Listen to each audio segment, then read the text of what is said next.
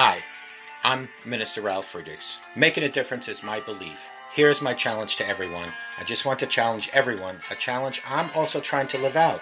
No matter how busy you are, there is always something you can do to brighten someone's day. Give someone a hug. Send a text with an inspiring quote. Friends, mail a heartfelt card. Tell someone how much you appreciate him or her. If we look each day presents us with opportunities to share kindness throughout the world, my core belief that we are called to not only love God and love people, but to carry out the Great Commission and share the eternal message of Jesus Christ. My goal is to help you reimagine your life and let go of the thoughts and behaviors that undermine you so that a renewed and fulfilled you can emerge starting today. We must love one another as God loves each and every one of us.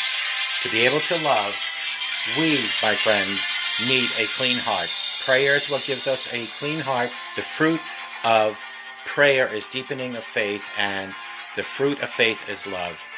I hope each and every one of you remember to show compassion and have a, a great life ahead of you with Jesus Christ.